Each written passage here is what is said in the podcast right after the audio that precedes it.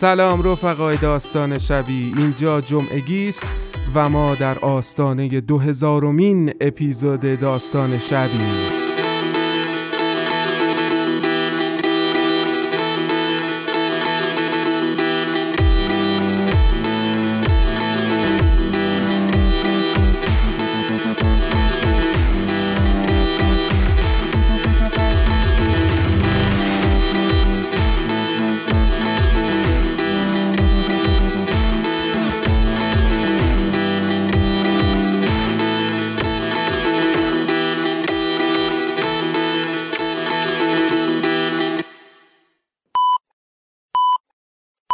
در جهان هستی میلیاردها صدا وجود دارد و داستان شب یکی از آنهاست. حالا یکی از ما قصه‌اش را بلند می‌خواند تا به یادش آوریم. من سروش سعادت هستم. سال نو بر شما مبارک. امیدوارم سال پیش رو سالی باشه که توش گرفته باشی، ولی باید قبول کنی که طمع خودت بود که تو رو فریب داد و هر کس به دام میفته از طمع خودشه. روزهای بعد می آیند و می روند. این را تاریخ و ادبیات گواهی داده است. من احسان کرمی هستم و فهمیدم که تمام زنای دنیا شبیه همن و آرزوهای واحدی دارن، مثل خونواده. 1001 شب بیایی قصه 2-3 سال قبل خودش می خواد سر و تک همه چارشاخ که چیکار داره می کنه. من رزا رشیدپور هستم. آقای ایکس به یاد نمی آورد در این مدت چطور خود را سیر کرده است، اما می داند شبها را کجا باید بخوابد. صدای افسانه ها رو می شنوین.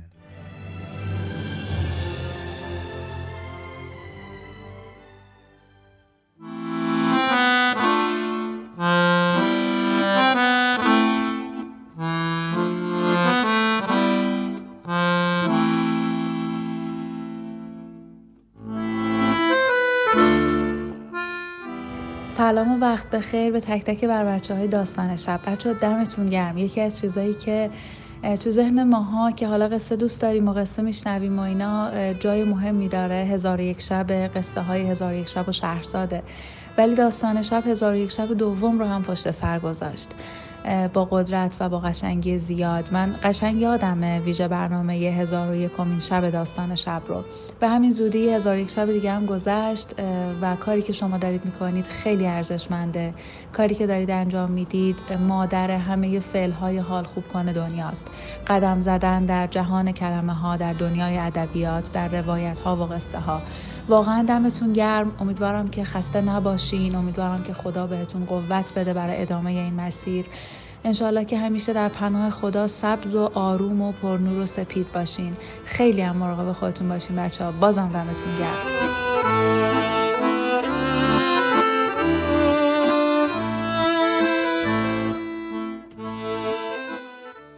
چهار سالی می شود که در یکی از خمهای کوچه های این شهر فرنگ سرایی کوچک پذیرای رهگذران خسته است.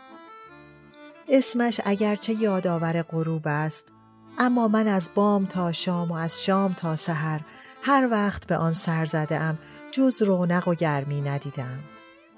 کرشمگری در بد به ورود ایستاده کوله‌ام را از پشتم بر می دارد و بر رفی دیواری کنار هزاران کوله می گذارد و با روی خوش به داخلم می خواند. درنگم همیشه کوتاه است.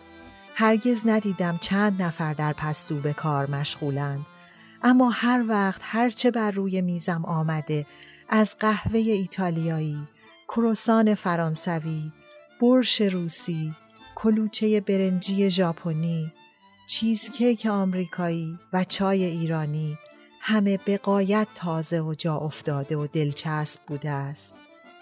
موقع رفتن کرشمگر از بین همه امانتها کوله خودم را به دستم می دهد. یک بار از او پرسیدم چطور می فهمی کدام مال من است؟ خنده‌ای کرد و گفت از قصت. به خاطر سپردم و از نو با همان به یادت آوردم.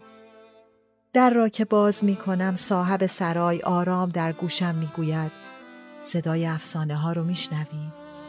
و من می گویم حیف که کوتاه بود. زود برمیگردم. هزاران بار برمیگردم برای شنیدن صدای افسانه ها و این پذیرایی گرم و دلچسب. خانه تان آبادان، 4 ستون تنتان سلامت.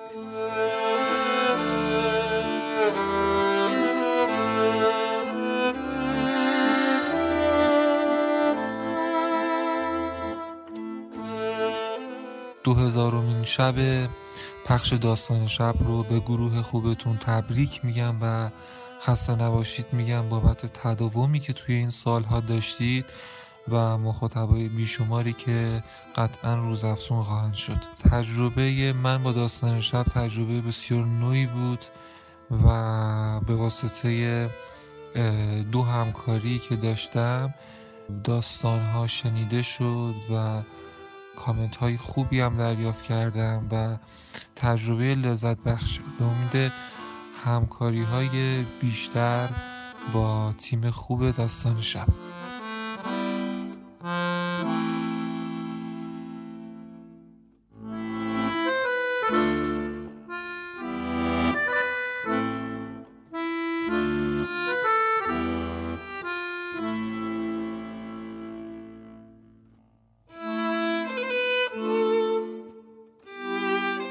با 2000 شب قصه می شود میان دل هر معشوق سخت گیری خانه کرده. با 2000 شب قصه می شود کودکی را به نوجوانی رسانید و بعد خیالت از فردایش آسوده باشد، چرا که 2000 شب قصه بلد است و یقین کن کسی که آنقدر قصه بلد است هیچ وقت دزد و قاتل و کلاهبردار و رئیس جمهور نخواهد شد. میدانم نمی شود با 2000 شب قصه یا حتی بیشتر دل کودک را سیر کرد، اما یقین کن می شود 2000 شب رویا به خوابش آورد و می شود 2000 شب پدرش مادرش را کمی، فقط کمی آسوده تر، به امید فردایی بهتر، به بستر خوابی نه چندان عمیق سپرد. 2000 قصه که هیچ، حتی با یک قصه می شود مسافری را آنقدر در فرودگاه پای پروازهای لعنتی جدایی طلب نگه داشت که هیچ وقت سرزمین قلبت تجزیه نشود و او همچنان به اراضی خاک احوالت چسبیده بماند. 2000 شب قصه یعنی ما 7 سال است کنار هم و با هم آقا و خانم عزیز جانم به فتح قله ها شاد پریده ایم، به ته دره ها به غم نشسته ایم، پرتها کردمان موج روزگار به این سو و آن سو، ما اما ناگسستنی پیوندمان پیش و پس هر خان، نه 7 خان که 7,000 خان. همین که دستمان چفته هم می شود، دنیا با تمام پلیدی هایش بهشت است پیش روی من.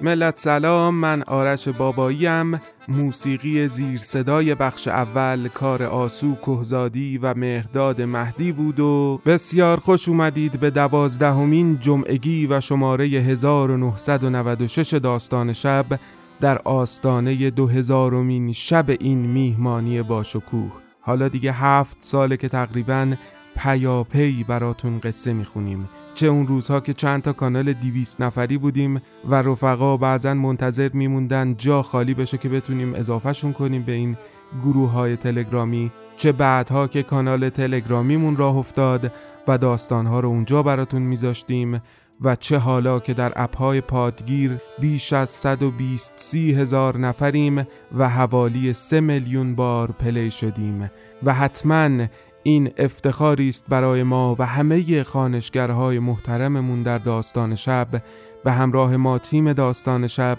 که میهمان گوش محترمتونیم. خب دیگه بریم سراغ ماجرای جمعگی 12 و عرض کنم در هفته پیش رو از داستان شب 3 رمان بلندی که آغاز کردیم ادامه خواهد داشت. به ترتیب سه‌شنبه شبها سفر به انتهای شب سلین با خوانش رحمان عزیز، 4 شنبه شبها چارپاره مادران و دختران که جلد اولش با عنوان عروسی عباس خان 2 هفته پیش به پایان رسید و بسیار پیغام داشتیم که چه حیف این داستان با خوانش خانم حاجی بنده عزیز به پایان رسید. اما پشت به پشت فصل اول خانم حاجی بنده لطف می‌کنند و فصل دوم و انشالله سوم و چهارمش هم برامون خوانش خواهند کرد. پس از این هفته، یعنی از چهارشنبه 2 روز پیش به بعد، چهارشنبه شبها جلد دوم چارپاره مادران و دختران رو خواهید شنید با عنوان دد قدم خیر. من خودم مشتری پر و پا قرص این رمان خانم امیرشاهی و البته خوانش شنیدنی خانم حاجی بنده هستم. از دستش ندید، فوق‌العاده است. اگر تا هنوز گوش ندادید برگردید از ابتدای جلد اول گوش کنید و لذت ببرید. و حالا هم که رسیدیم به جلد دوم این رمان، 5 شنبه شب‌ها هم که شکیبا کهندانی عزیز به جاهای تلختر داستان 1000 خورشید تابان رسیده و چقدر عینی و واقعی آدم بین رشید و لیلا و مریم تو داستان قرار میگیره و باشون هرس میخوره. جمعه ها داستان مردمی که باز هم عرض میکنم نیاز نیست نمونه صدا ارسال کنید رفقا، یک داستان کوتاه انتخاب کنید قبلتر با هشتگ نام کتاب و نام نویسنده در کانال تلگرامی داستان شب جستجوش کنید. اگر خوانده نشده بود در محیطی آرام بنشینید با همون تلفن همراهتون ضبط کنید، برای من یا مریم آقاجانی عزیز ارسال کنید. اگر حداقل استانداردها رو داشته باشه حتما در جدول پخش قرار خواهد گرفت. ضمن اینکه از داستان‌های اورجینال، یعنی خودتون نویسنده داستان باشید، من به شدت استقبال می‌کنم و حتما با اولویت پخشش خواهیم کرد. اما یک شنبه شب‌ها دری جدید گشودیم برای داستان شب، شب نمایشنامه خوانی. این هفته قسمت 5 و آخر نمایشنامه شب بخیر مادر رو با خوانش خانم فاطمه یحیایی پخش خواهیم کرد و از هفته بعد سراغ نمایشنامه جدیدی خواهیم رفت.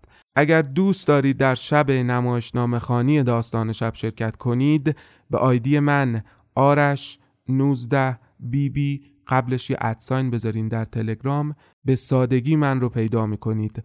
من کم کم دارم یک گروه درست میکنم در تلگرام برای رفقایی که دوست دارن نمایشنامه خونی داشته باشن.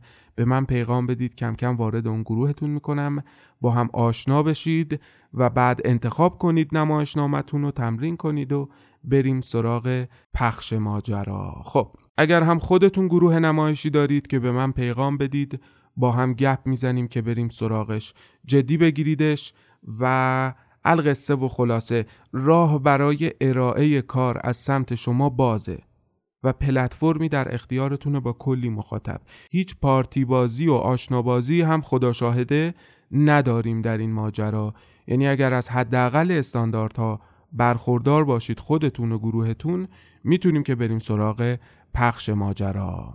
بریم سراغ موسیقی. راستی در این جمعگی هرچه موسیقی میشنوید یا با صدای خود دختران و زنان این سرزمینه یا صدای سازشون، هر کی هم مشکل داره جمع کنه و بره.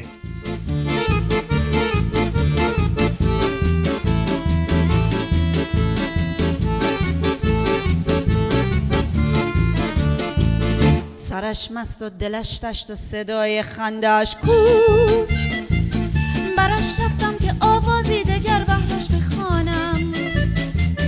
کمی گشت و دمی جست و به من گفت برو آواز خود با دیگران خوان. با بغضی از ترانه محزون از این زمانه، رو به دریا کردم و آهی کشیدم. شعر خود را دوباره با شوری عاشقانه با مرغان هوا کردم روانه.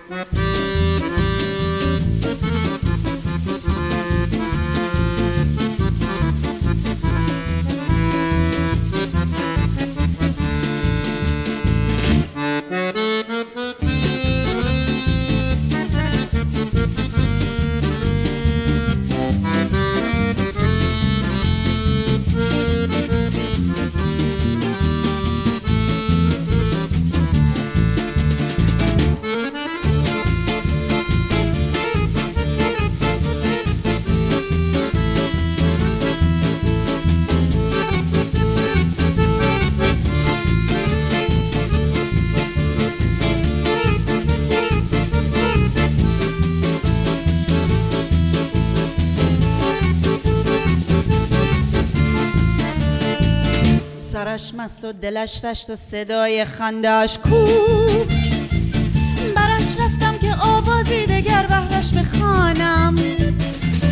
کمی گشت و دمی جست و به من گفت برو آواز خود با دیگران خوان. فرسخ ها دور سکویش دشتی گلگون چرویش نسرن ها شاهدی بر شهد و بویش.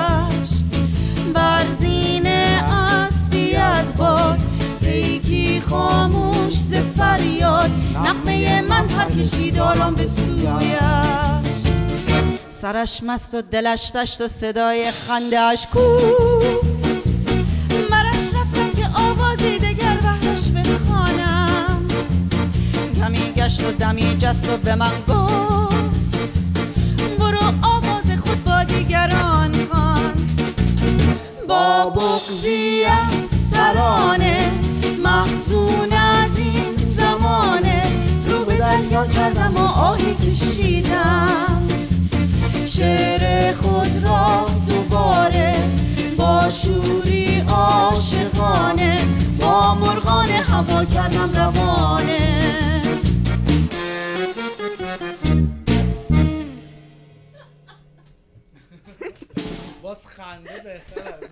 موسیقی که شنیدیم کوک نام داشت، از گروه کوبه با صدای خانم سیما شاهوردی و آهنگسازی و شعر نیما فرزانه. به به. خب من چند تا از کامنت های شما رو هم که فراخوان داده بودیم که برامون ارسال کنید بخونم تا بریم سراغ مصاحبه مهم این هفته. سوندیا نوشته چندین سال پیش یه دوستی بهم گفت داستان شب گوش میدم الان بعدم بهت وایس میدم و همین اولین بار بود میشنیدم اسمشو. یعنی اینطور با ما آشنا شدن احتمالاً. به نظرم خودش میتونه متن و اجرای یه تیزر تبلیغاتی باشه برای ما. زهره نوشته اسممو نبرید ولی زهره اسمت آوردم. نوشته اسممو نبرید ولی من شنبه ها و دوشنبه ها همش قر میزنم سر شوهرم. من شنبه ها و دوشنبه ها همش قر میزنم سر شوهرم. متوجه نشدم. آها ما شنبه ها و دوشنبه ها اپیزود نداریم و قصه پخش نمی کنیم. چشم. حالا که اینطور شد برای همسر گرامی هم که شده شنبه ها و دوشنبه ها به فکر پخش داستان خواهیم بود. علی صدیقی گفته من هنوز وقتی میشنوم فاصله 2 میز هست و چند سال حسرت سمفونی میشه کل زندگی برام. اشاره داره به اولین کرشمه من در داستان شب. ممنونم علی ازت. زهرا نوشته وقتی هر شب یه قصه کوتاه پخش میکردید راحت‌تر پیگیریتون میکردم. الان سریالی شده داستانها، هی از دستم در میره و عقب میافتم. من از یک دوست دیگه هم این رو شنیدم. در ادامه هم نوشتن ولی بودنتون برام کلی خاطره است. ممنونم زهرای عزیز. چشم. حتما بهش فکر میکنیم. رفقا شما هم اگر نظرتون رو بهمون بگید حتما مد نظر قرار خواهد گرفت. در زیر پست‌های اینستاگرامی ما، اینستاگرام داستان شب، یا در کامنت‌های همین کست باکس اگر برامون بنویسید حتما مد نظر خواهیم داشت و بیشک نظر شما اثرگذار خواهد بود در روند داستان شب. ادامه میدم. نازلی صمدی نوشته من همینجوری دارم کامنت‌ها رو میخونم میام پایین و ضبط میکنم. امیدوارم که فوشی چیزی میانش نباشه. نازلی صمدی نوشته بودین وقتی کسی کنارم نبود برام قصه بگه. نازلی عزیز همچنان خواهیم موند و قصه خواهیم گفت و امید دارم کنارت هم پر از قصه گوهای جذاب و درست درمون باشه. خیلی ممنونم ازتون. کامنت ها بسیاره. بریم بشنویم موسیقی بعدی رو.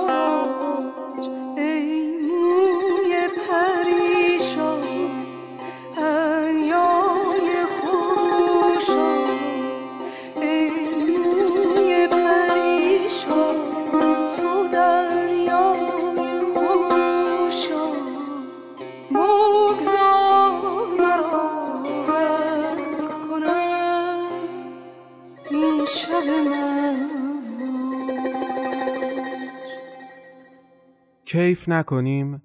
موسیقی شنیدیم با نام شب مواج با آهنگسازی و نوازندگی دوست و استاد عزیزم مدیا فرج نژاد، شعر فازل نظری و صدای زیبای خانم رها یوسفی. اما مصاحبه این هفته کمی متفاوت خواهد بود. ایشان هنوز در داستان شب برامون قصه نخونده، اما حتماً صداش براتون آشنا خواهد بود. با بابک پاییزان عزیز، صداپیشه دوبلور و عضو سندیکای دوبلاژ ایران گفتگو میکنم. من و بابک سال هاست رفیقیم و ازش خواهش کردم در این جمعگی همراه هم بشه و کمی با هم راجع به خوانش درست و معقوله صدای خوب و چگونگی تمرین و تربیت صدا صحبت کنیم. بریم که بشنویم گفتگوی من و بابک پاییزان رو. وقتی بابام منو فرستاد قاتل مامانمو پیدا کنم، بهت گفته بودم نتونستم خونش رو بریزم. دروغ گفتم. فکر کردم میتونم اسممو عوض کنم، زندگی جدیدی شروع کنم و وانمود کنم همه چی آرومه. نشد. اگه مامانم بود ازم متنفر میشد. روبرت والبود، پزشک و استاد دانشگاه کبک در کانادا، هنگام سخنرانی برای کمیسیونی مربوط به سلامت روان به این نکته اشاره کرد که هیچ دولتی تاکنون شورایی را برای بررسی وضع مردان تأسیس نکرده است. با توجه به اطلاعات آماری، او نشان داد که وضع سلامت عمومی در مردان تا چه اندازه بی‌ثبات و متزلزل است. این ایدی گره‌گشاست. با تأسیس از ابوالایتام، ایدی خود را به نیازمندان اهدا کنیم.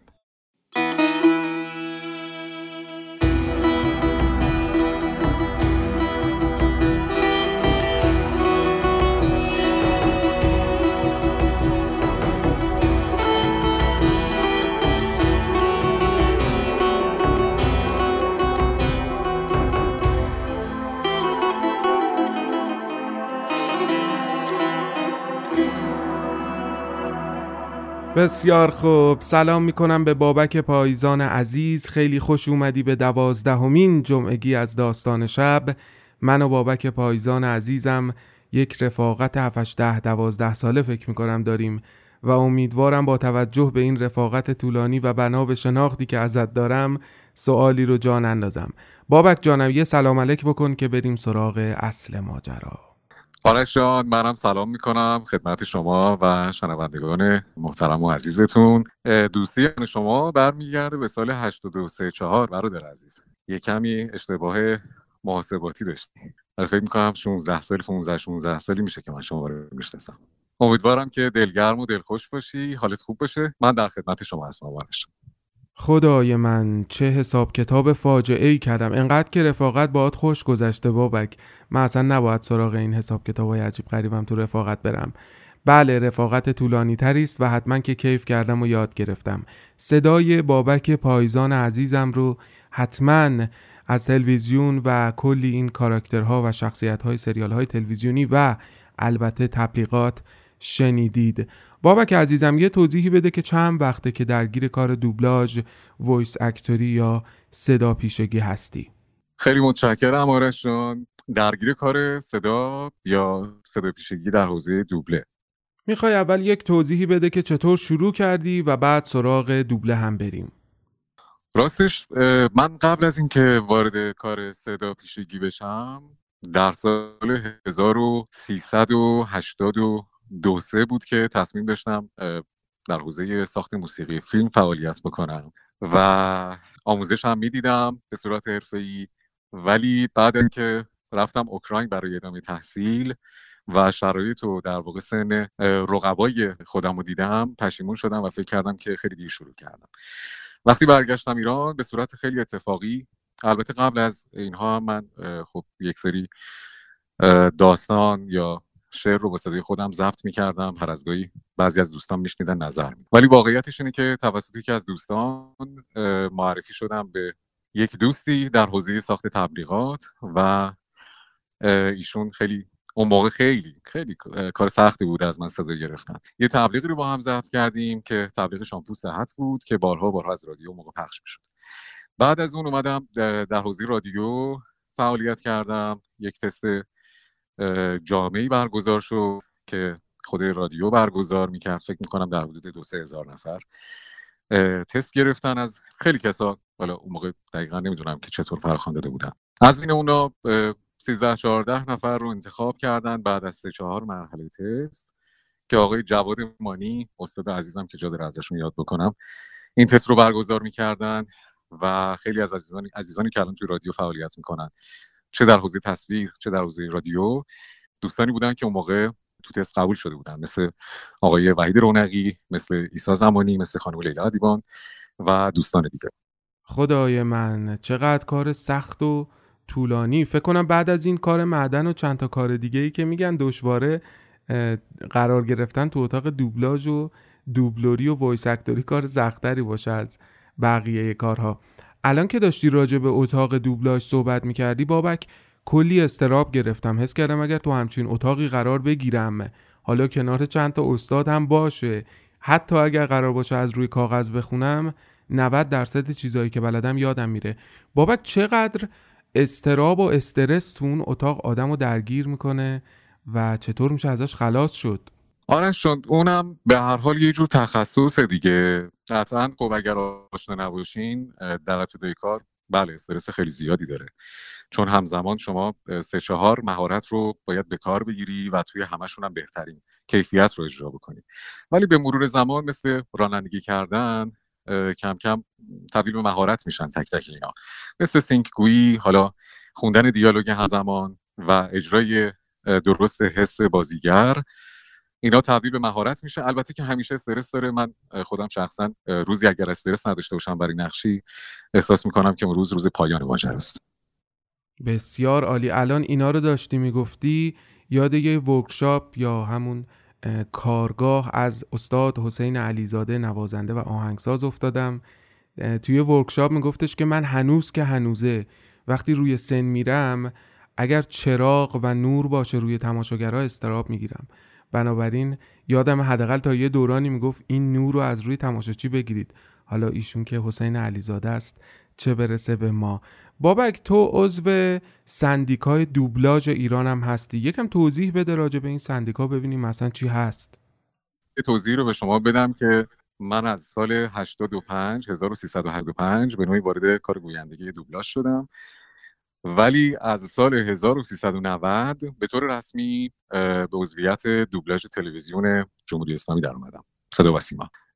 بعد از اونم به حال بعد از یک مدتی جذب سندیکای دوبلاژ شدم. فرق سندیکای دوبلاژ ایران با تلویزیون، در واقع بخش واحد دوبلاژ تلویزیون ایران، در اینه که همون عزیزان و بزرگواران و بسواتان عزیز ما تو تلویزیون هم فعالیت دارن، اما به هر حال این نهاد از گذشته و خودش یک سندیکایی هم داشته، یک تشکل صنفی داشته که قوانین خودش رو داره، به هر حال به صورت مستقل عمل میکنه در طبق قوانینش و به هر حال عزل و نسبای خودش رو داره به صورت مستقل، که معمولا هم خب خودشون تست میگیرن، خودشون گوینده وارد میکنن و تلویزیون هم به هر حال خودش به صورت مستقل گوینده وارد میکنه.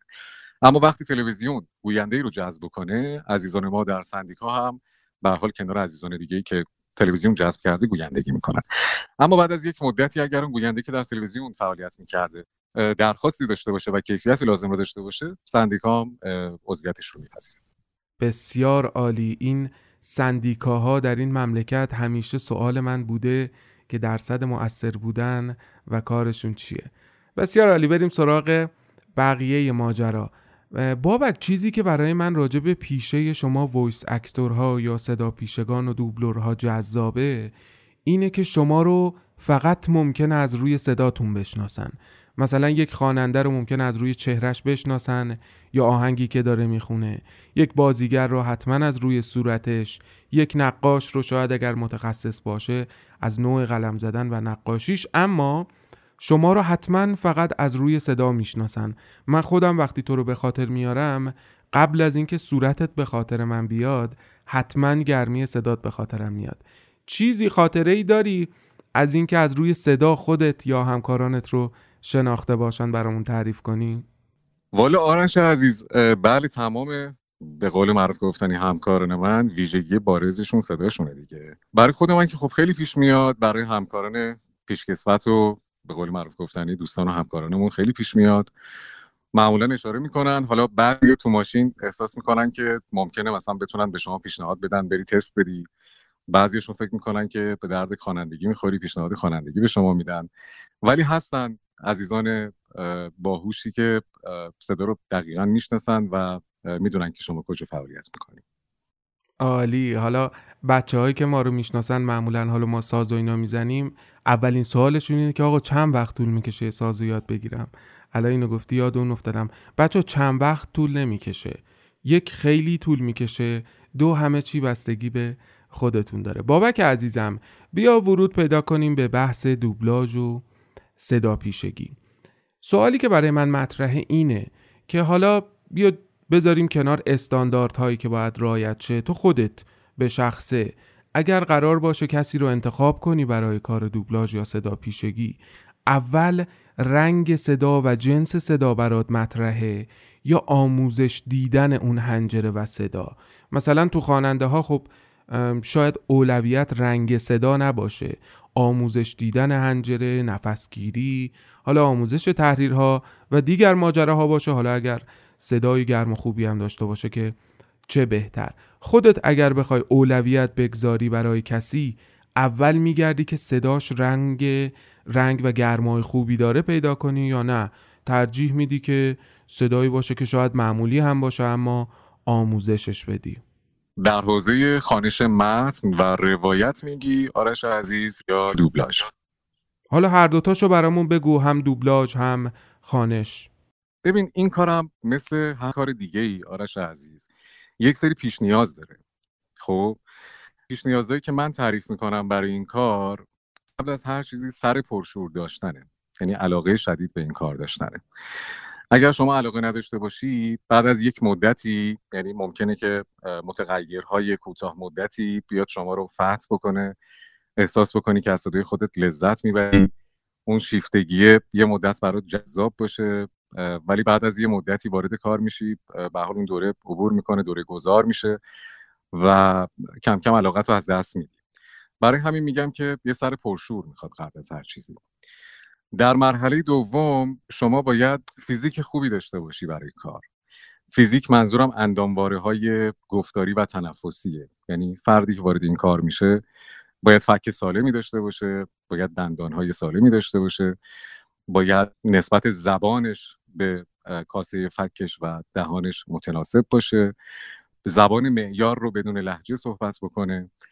البته هست در مواردی استثناء میشه یه سری ایرادهای جزئی رو در واقع اون که نقص‌های جزئی دارن مثل لهجه و سین و شین و به حال مخرج‌های اشتباهی حروف رو میشه با تمرین و راهنمایی یک استاد میشه برطرف کرد. ولی مهمتر از هر چیزی اون صدای سالم داشتن است. بعد از مرحله اشتیاق صدای سالم داشتنه و مطالعه زیاده. آرش، تو خیلی باید نسبت به اون متنی که میخونی آگاه باشی، کلمات رو باید بشناسی، انرژی عاطفی کلمات رو باید درک و دریافت کنی. یعنی تو اگر کتاب زیاد نخونده باشی، سواد مطالعاتی کمی داشته باشی، ممکنه شما یک ریاضیدان فوق‌العاده‌ای باشی، منتها هیچ وقت متن دراماتیک نخوندی، هیچ وقت متن نمایشی نخوندی، هیچ وقت رمان نخوندی، هیچ وقت تو این حوزه ورود نکردی. به نظرم شناخت خود متن و اون مطالعه در درجه بعدی قرار میگیره. بعد از اون اگر شما صدای خوشرنگی داشته باشی و صدای جذابی هم داشته باشی که از نظر مخاطبت یک ویژگی به حساب بیاد، میشه ارزش افزوده این ماجرا. یعنی شما میتونید بدون اینکه صدای ویژه‌ای داشته باشین هم کار گویندگی بکنین، کار اجرا بکنین و اون حق مطلب رو درست ادا بکنین و پذیرفته هم بشید از طرف مخاطب و اتفاقا تو کارتون هم موفق بشید. اما تمام این چیزایی که گفتم رو بذار در کنار یک صدای خوشرنگ، میشود نور علی نور. این میشه ارزش افزوده ماجرا. برعکسش اگه شما صدای خوبی داشته باشین اما متن رو درست نخونید، نتونی انرژی عاطفی کلمات رو درست برجسته بکنی و انتقال بدی، مخاطب رو درگیر صدای خودت میکنی و از متن دورش میکنی. یعنی فوکوس میکشی از مخاطبت. در نهایت شما یک وسیله، یک ابزار هستی برای انتقال مطلب دیگه. خب از اون فراتر نباید بری. شما وسیله‌ای هستی که به بهترین شکل باید اون مطلب و اون محتوا و اون پیامی که در اون متن وجود داره رو به مخاطب انتقال بدی در صادقانه ترین وضعیت و بهترین کیفیت. بسیار عالی بابک. در اصل پاسخ سوال بعدی من هم دادی، اینقدر که کامل و کافی توضیح دادی. میخواستم بگم که فکر کن آرش بابایی قرار وارد این عرصه خوانش داستان یا رمان بشه و هیچی هم نمیدونه. حالا فرضش هم خیلی چیز عجیب و غریبی نیست، خیلی هم متخصص نیستم. میخواستم بگم که یه سری پیشنهاد بهمون بدی. خب یه سری چیزا رو توضیح دادی، مثل اینکه مطالعات کافی باید داشته باشه، تمرین پیگیر داشته باشه و حالا نفسگیری و سین و شین ها نزنه و لهجه رو درست کنه. اما بیا فکر کنیم که کسی میخواد ورود پیدا کنه و حالا نه در سطح استاندارد برای خودش، برای داستان شب یا برای جایی خوانش رمان یا داستانی داشته باشه. پیشنهاد یا تمرین ساده‌ای هست که بشه بهش داد الان، یعنی شما کمک کنی بهش که بتونه کمی سطح استاندارد خودش رو بالاتر بیاره.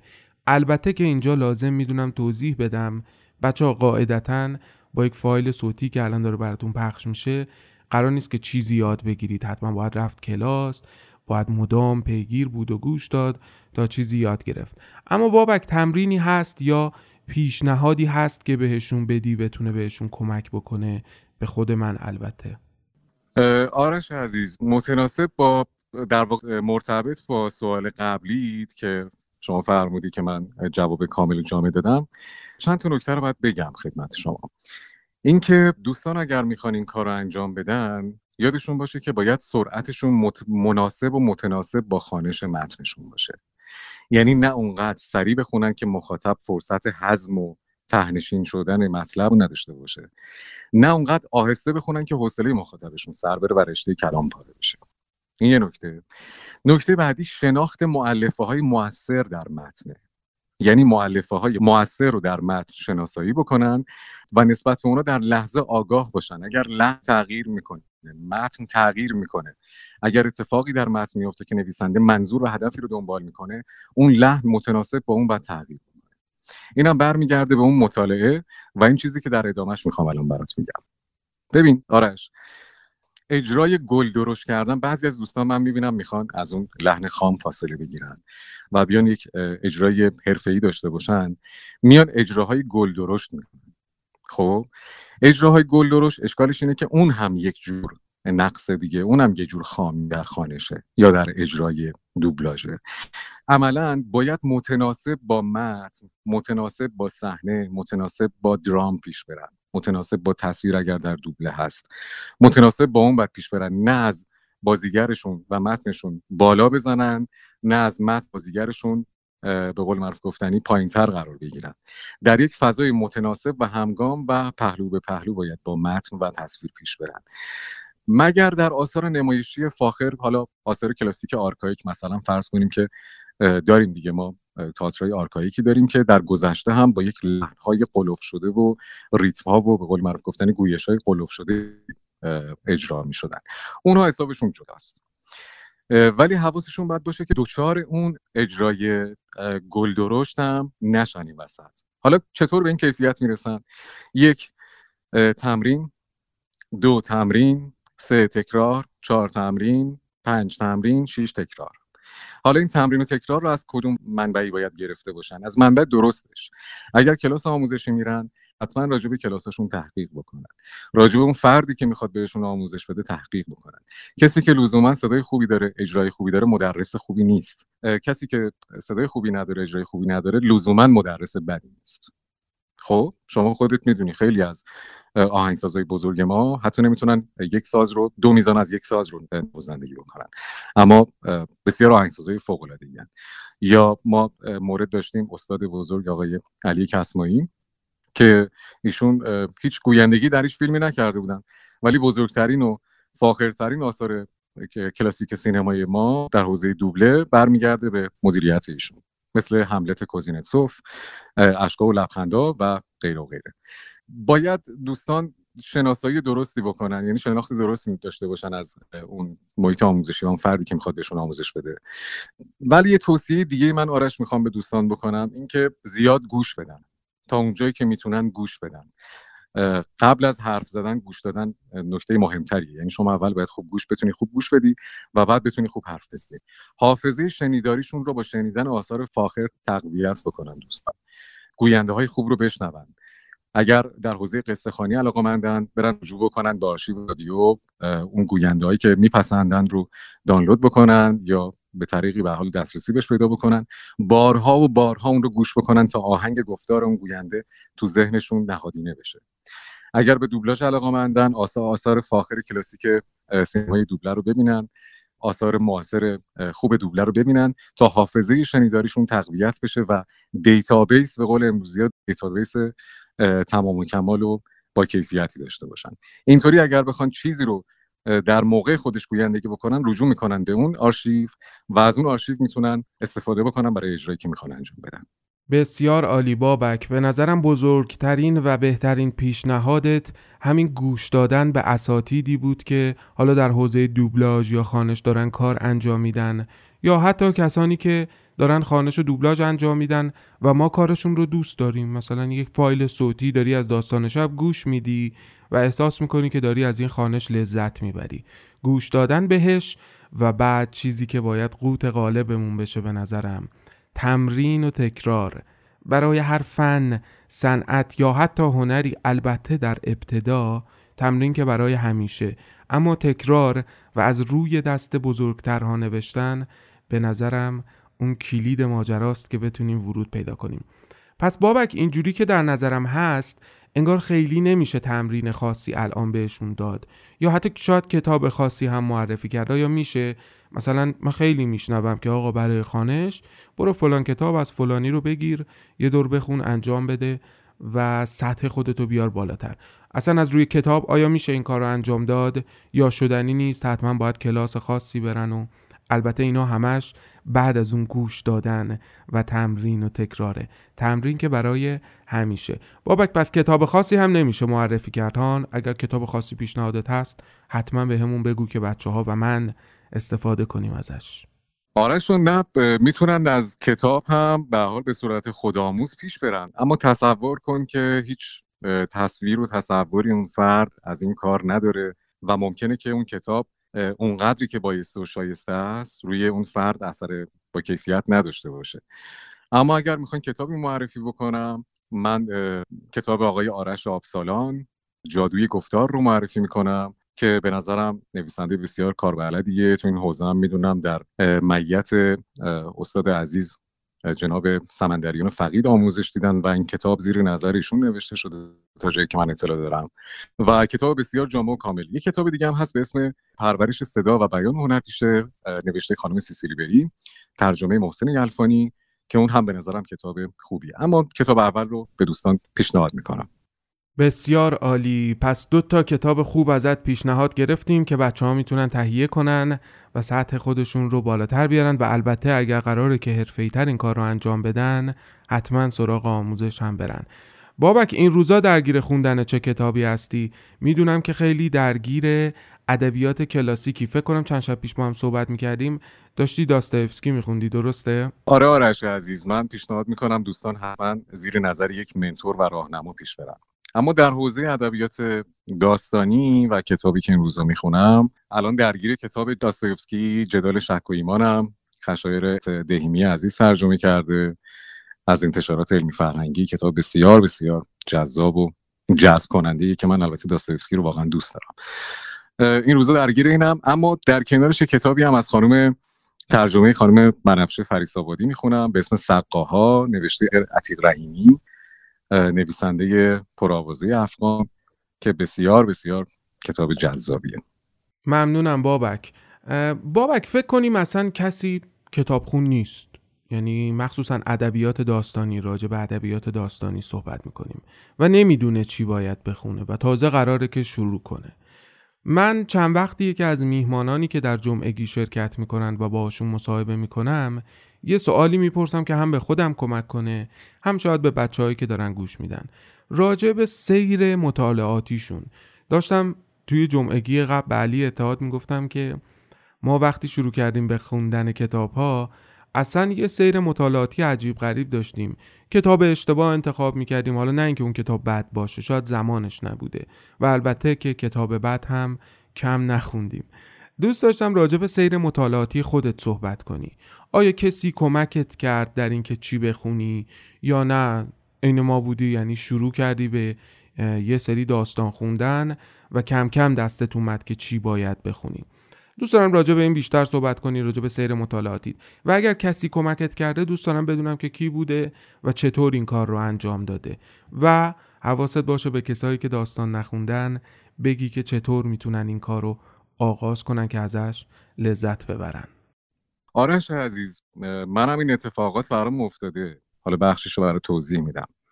راستش من شاید خوششانس بودم که پدرم در سنین خیلی کودکی، در سن 7-8 سالگی برای من کتابای ژول ورن رو میگرفت و من میخوندم که بسیار بسیار میدونی قوه تخیل رو تقویت میکنه.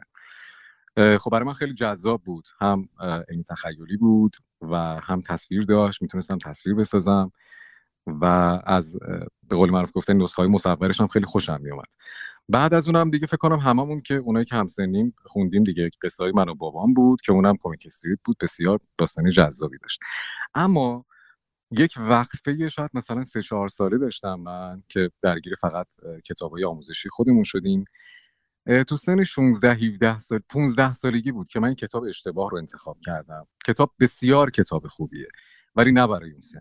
من کتاب سمفونی مردگان عباس معروفی رو شروع کردم خوندن و بعد از اون یه خبط دیگه‌ای کردم، رفتم سراغ آثار صادق هدایت عزیز و تا یه مدتی من حالم از این ماجرا به قول معروف گفتنی متأثر بود و به شدت وارد فضای دپرشن شده بودم. ولی بعد از اون با کمک شاید 2-3 نفر از دوستان که به حال همیشه من مدیونشونم، آقای امین و آقای یراقچی که کتاب فروشی نشر پنجره رو واقع در میدون پالیزی دارن، یه مقدار هدفمند شد مطالعاتم، یعنی مسیرش مشخص‌تر شد، راهنمایی داشتم.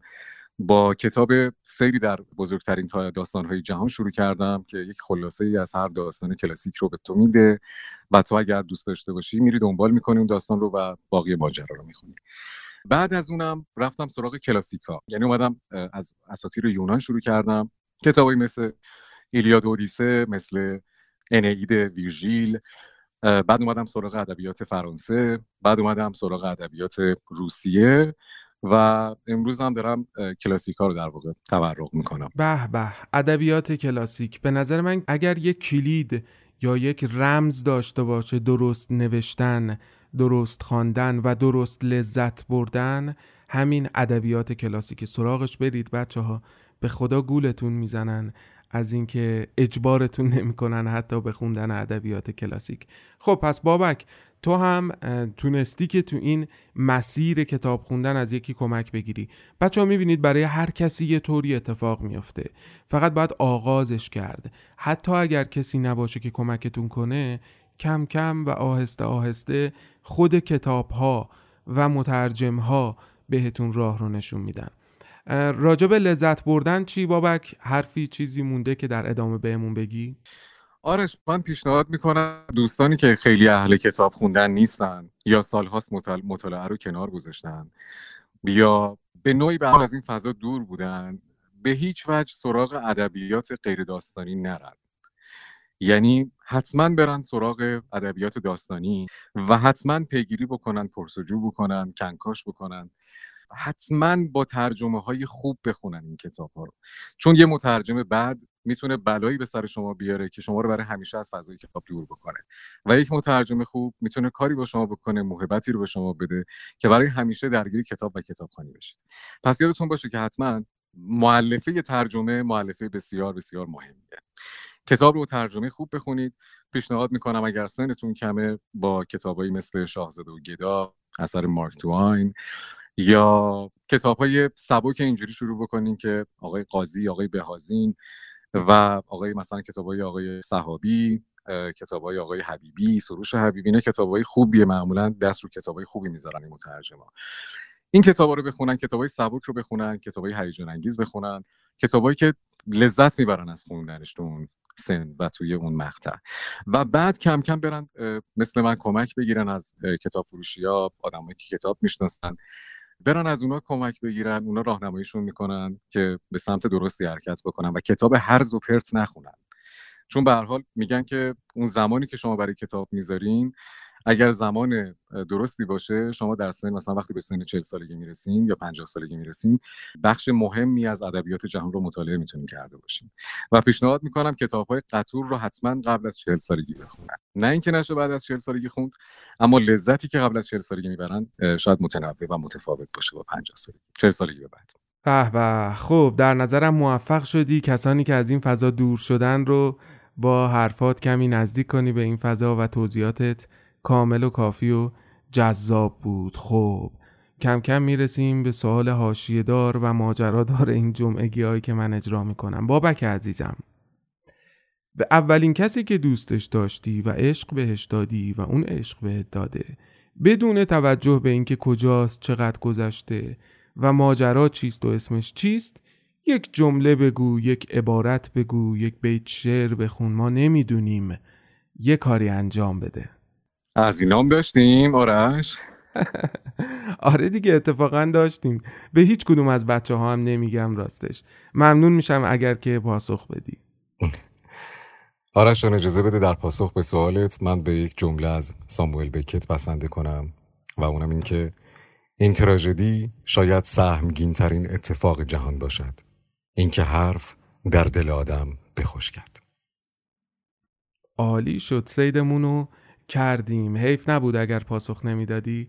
ممنونم که این نقل قول زیبا رو اینجا برامون روایت کردی، هممون کیف کردیم و دیگه بگذریم ازش. خب بابک عزیزم، خیلی ممنونم از اینکه وقت گذاشتی برای ما. میدونم که در مسیر هم بودی و شاید یکم سخت بود به پرسش های من پاسخ بدی. خیلی ازت ممنونم وقت گذاشتی و در انتها یک قول پیشاپیش ازت میگیرم که حتما برای داستان شب یک خوانش داشته باشی، مخصوصا یک خوانش بلند، همکاری های بیشتری داشته باشیم و در انتها ازت میخوام که یک موسیقی رو که شاید این روزها بیشتر گوش میدی به همون معرفی کنی که من در انتهای پادکست پخشش کنم. ممنونم ازت بابک عزیزم.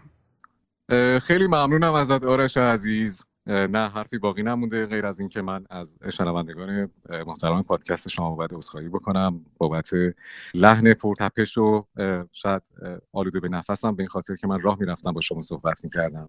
خیلی لذت بردم. امیدوارم که دوستان هم چیزی دستگیرشون شده باشه و به نوبه خودم متشکرم از اینکه وقت گذاشتن این پادکست رو گوش دادن.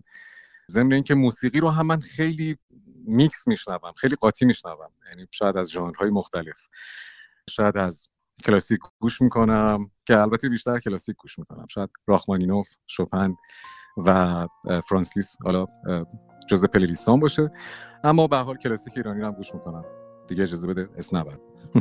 بله، به به، من هم پیشنهاد میکنم از شوپن یا راخمانینوف هر کدوم که صلاح میدونی یه کار برامون بفرستی، من حتماً در انتهای این پادکست پخشش میکنم. بازم ازت ممنونم که با این سرشلوغی هایی که داری برامون وقت گذاشتی، یاد گرفتیم و صدات گرم باشه، احوالت خرم باشه، باغت آباد باشه و ایشالله هر پلتفرمی رو که پلی میکنیم صدای گرم تو رو بشنویم.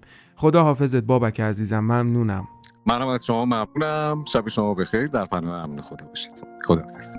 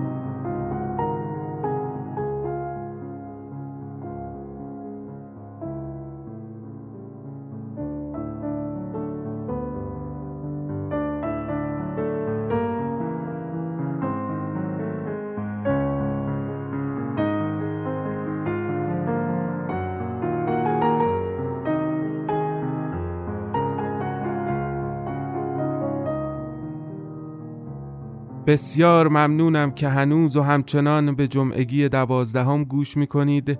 دیگه به اواخر این جمعگی رسیدیم و در انتها یادداشتی از من با عنوان آنچه در خیابان جا گذاشتیم رو خواهید شنید.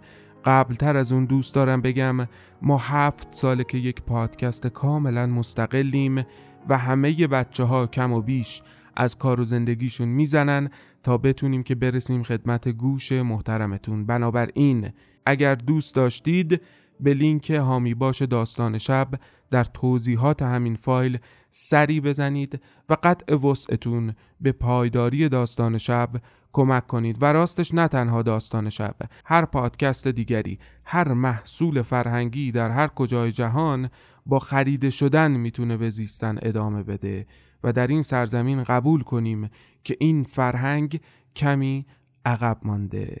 آلبوم موسیقی بخرید، بلیت تئاتر و سینما تهیه کنید، به پادکست هایی که دوست دارید کمک کنید تا فرهنگ در این سرزمین این مقدار سخت زنده نماند. اما در انتها بهار رو میشنویم از خانم تاراتی با و بعد قرقرهای پیرمردی بازنده. و تو رو خدا مراقب خودتون باشید. که فردای نزدیک قرار دستمون چفت هم بشه روبروی عالم.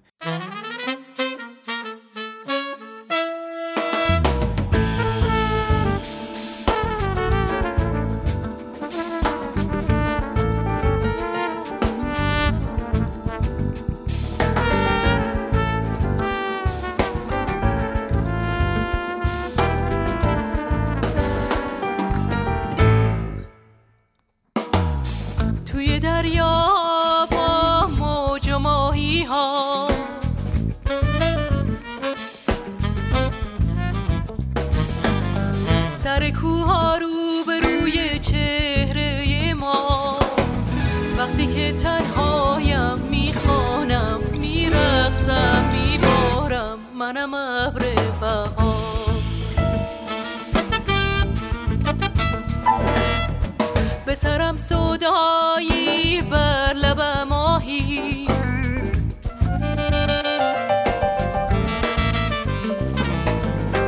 به چشم فانوسی در دلم نوری، نغم ایامم شادانم میخوانم میرقصم منم ابر بهار.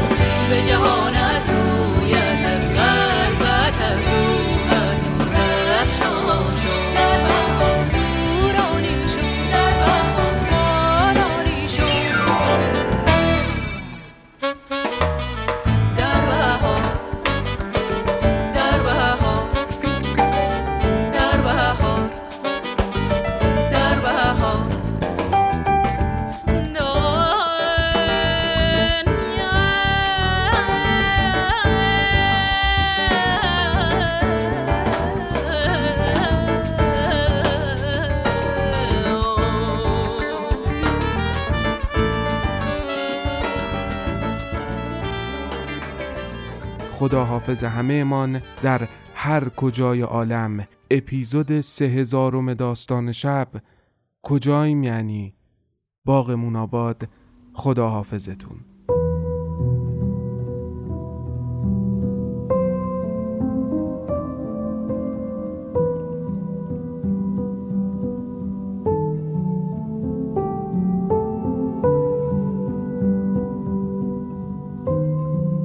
غرغرهای پیرمردی بازنده در جوانی که از چپ بودن سبیلش را نداشت و از کاپیتالیسم سرمایه‌اش را. این قسمت آنچه در خیابان جا گذاشته ایم. میدانی دوست حالا خیالیم، آدمهای میان خیابان دو گونند. آنها که مقصد دارند و میدانند هر گامشان باید به کدام سمت بلند شود و با هر قدم خط اتوی شلوارشان عین چاقوی تیز هوا را به دو قسمت مساوی تقسیم می کند و دائم در مبدأ و مقصدی مشخص میهمان گذری خیابانند. اینها تکلیفشان عین روز روشن است و شادی اگر عین فندک در جیبشان نباشد که با فشار دادن دکمه‌ای حداکثر بعد از 3 بار روشن شود، عین گربه‌ای ملوس با فاصله کم دنبالشان می‌دود و هر بار که بخواهند لبخند را صدا بزنند می‌ایستند تا گربه ملوس شادی برسد و خودش را به پاهایشان بمالد و بغلش کنند و آنی بعد طرح لبخندشان را با برق سپیدی دندانهای ردیف عیان کنند.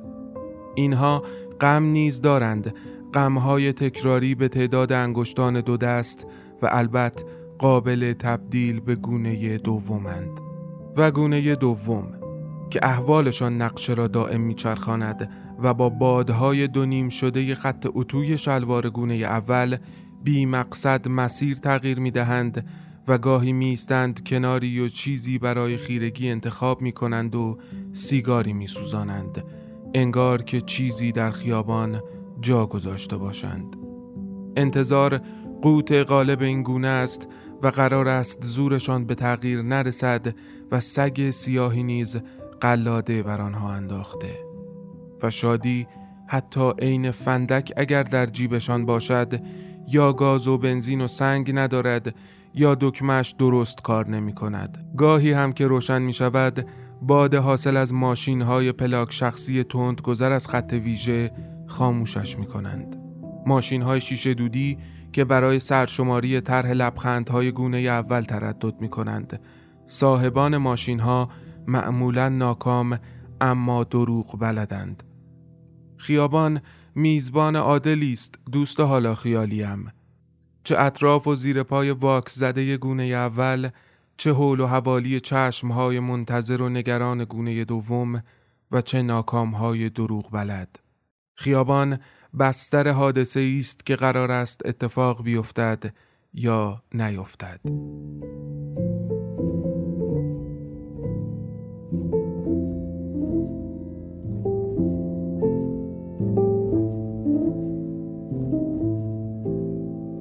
اول روز خارجی.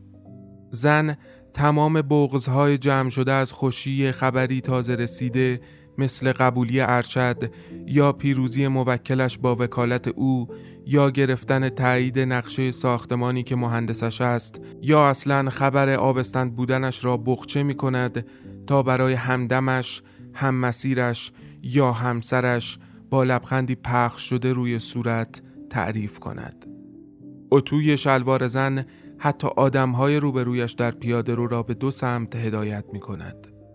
مرد یا همسرش یا همدمش نزدیک می‌شود.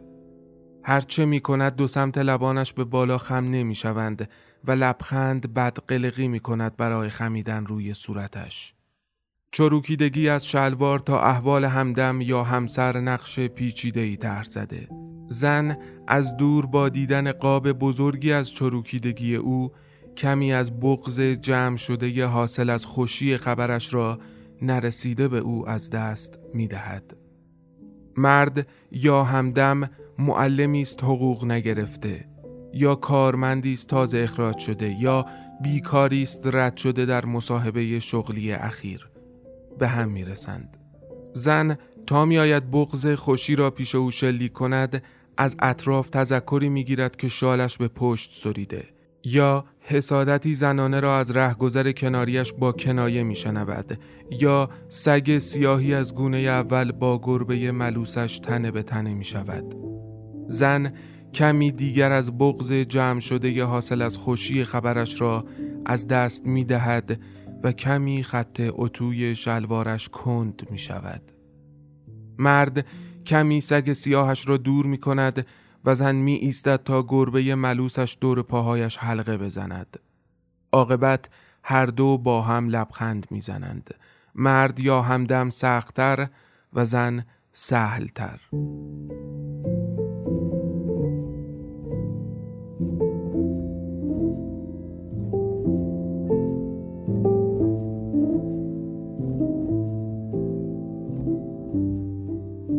زن شروع به برون ریزی شادی حاصل از خبر خوشش میکند که نیمی از آن را البته قبلتر از دست داده و میانه هایش مرد یا همدمش هرچه فندک میزند خوشی آغاز نمی کند و آرام قلاده سگ سیاه را میکشد و از لزوم یک جدایی به دلایلی مبهم سخن میگوید.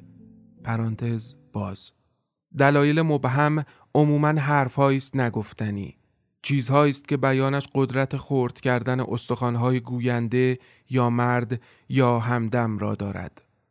دلایل مبهم رابطه مستقیم با عزت او دارند، همانهایند که او را به والدی یا پدری بیمار تبدیل خواهند کرد، والدی مستبد که فرزندانش فرداها انگار چیزی در خیابان جای گذاشته باشند و حقی را در خیابان جستجو کنند، آنقدر که والد بی ثمر و ناکارآمد و دروغ بلد بوده. در داستانک دوم سراغی از آنها خواهیم گرفت. پرانتز بسته. تکرار عبارت قبل از پرانتز. زن شروع به برون ریزی شادی حاصل از خبر خوشش می کند که نیمی از آن را البته قبلتر از دست داده و میانه هایش مرد یا همدمش هرچه فندک می زند خوشی آغاز نمی کند و آرام قلاده سگ سیاه را می کشد و از لزوم یک جدایی به دلایلی مبهم سخن می گوید. صدایشان را آرام آرام میان هیاهو گم می کنم و در قابی دورتر زن را می بینم که می نشیند و چروکیدگی آغاز می کند. گربه‌اش سگ می شود و بعد از 3 بار هم فندکش روشن نمی شود. از تلویزیون مغازه کناری جوانی بلند داد میزند: حالتون چطوره؟ همه خیابان سکوت می شود و همه چشم می گردانند سمت تلویزیون تا جواب گروهی از خودشان را در قاب جعبه جادویی که به مراتب خوش رنگ و لعابتر از واقعیت زندگیشان است بشنوند. گروه با مکسی کوتاه جیغ می کشند: عالی!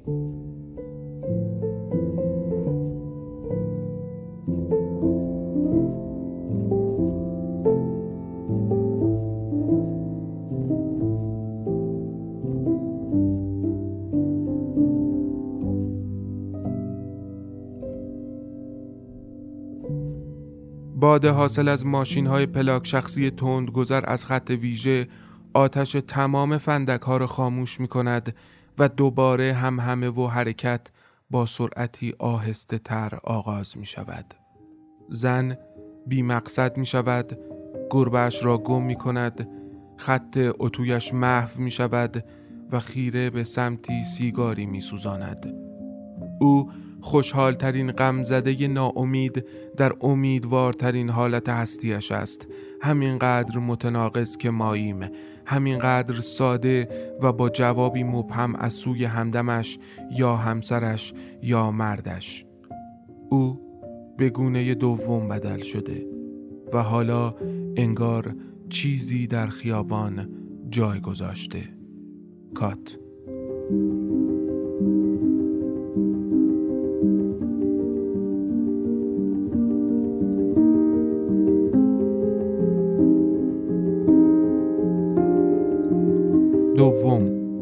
دخترک با گیسوانی پرپیچ و خم شبیه رودهای بلند و کشامده میان قصه ها که پشت هیچ شب و صخره‌ای نمی شود پنهانش کرد، انگار که چیزی در خیابان جای گذاشته و قوت غالبش انتظار است. هرچه راه بوده را تا دیشب با مادرش یا مام میهن یا همان سنت چگونه زیستن را رفته. اختلاف و فاصله بین آنها، قد موهای دخترک آنقدر کش آمده و طولانی و دیر و دور بود که دخترک به آخرین پناهگاه اعتراض یعنی خیابان رسیده تا بپرسد چرا نمی شود آنطوری نبود که مادرش یا همان سنت چگونه زیستن کلمه به کلمه به او دیکته می کند. دست می کند و به امید رسیدن پسرک هر آن راهی شبیه رویا برای خودشان تصویر می کند. پسرک خسته از راه‌های اصلاح طلبانه و میان روی با پدرش یا همان قدرت تلاشی سخت‌تر را برگزیده. پدری که مدام از رقیبان و بدخواهان سخن میگوید و هر چه میگذشت بدبینتر به پسری میشد که میدانست بیشک فرداها هر چه دارد از آن اوست، اما حالا به دلایلی مبهم هر رأی پسرک را کم اثرتر و بی‌معنی تر کرده بود. دخترک شاکی از مادر یا همان مام میهن یا همان سنت بی‌منطق چگونه زیستن و پسرک آسی و خشمگین از پدر یا همان قدرت خود رأی در خیابان به هم میرسند. زن خوشیگم کرده داستانک اول، مرد گنگ و مبهم و چروکیده همان داستان، پسرک و دخترک داستان دوم، همگی با هم حالا در خیابانند و هر کدام بنا به دلایلی رنگارنگ و پرتعداد انگار چیزی در خیابان جای گذاشتند، چیزی که نمیدانند سکوتش کنند یا عربده‌ای میان میدان، چیزی که عین خوره هر لحظه از عمرشان را دارد میخورد و بدتر و بدتر از فردایشان بیخبر. خیابان آخرین چاره است برای حرفهای تکراری شنیده نشده. خیابان هر لحظه منتظر حادثه‌ای است که اتفاق بیفتد یا نیفتد. حالتون چطوره؟ خالی، پوچ، مبهم.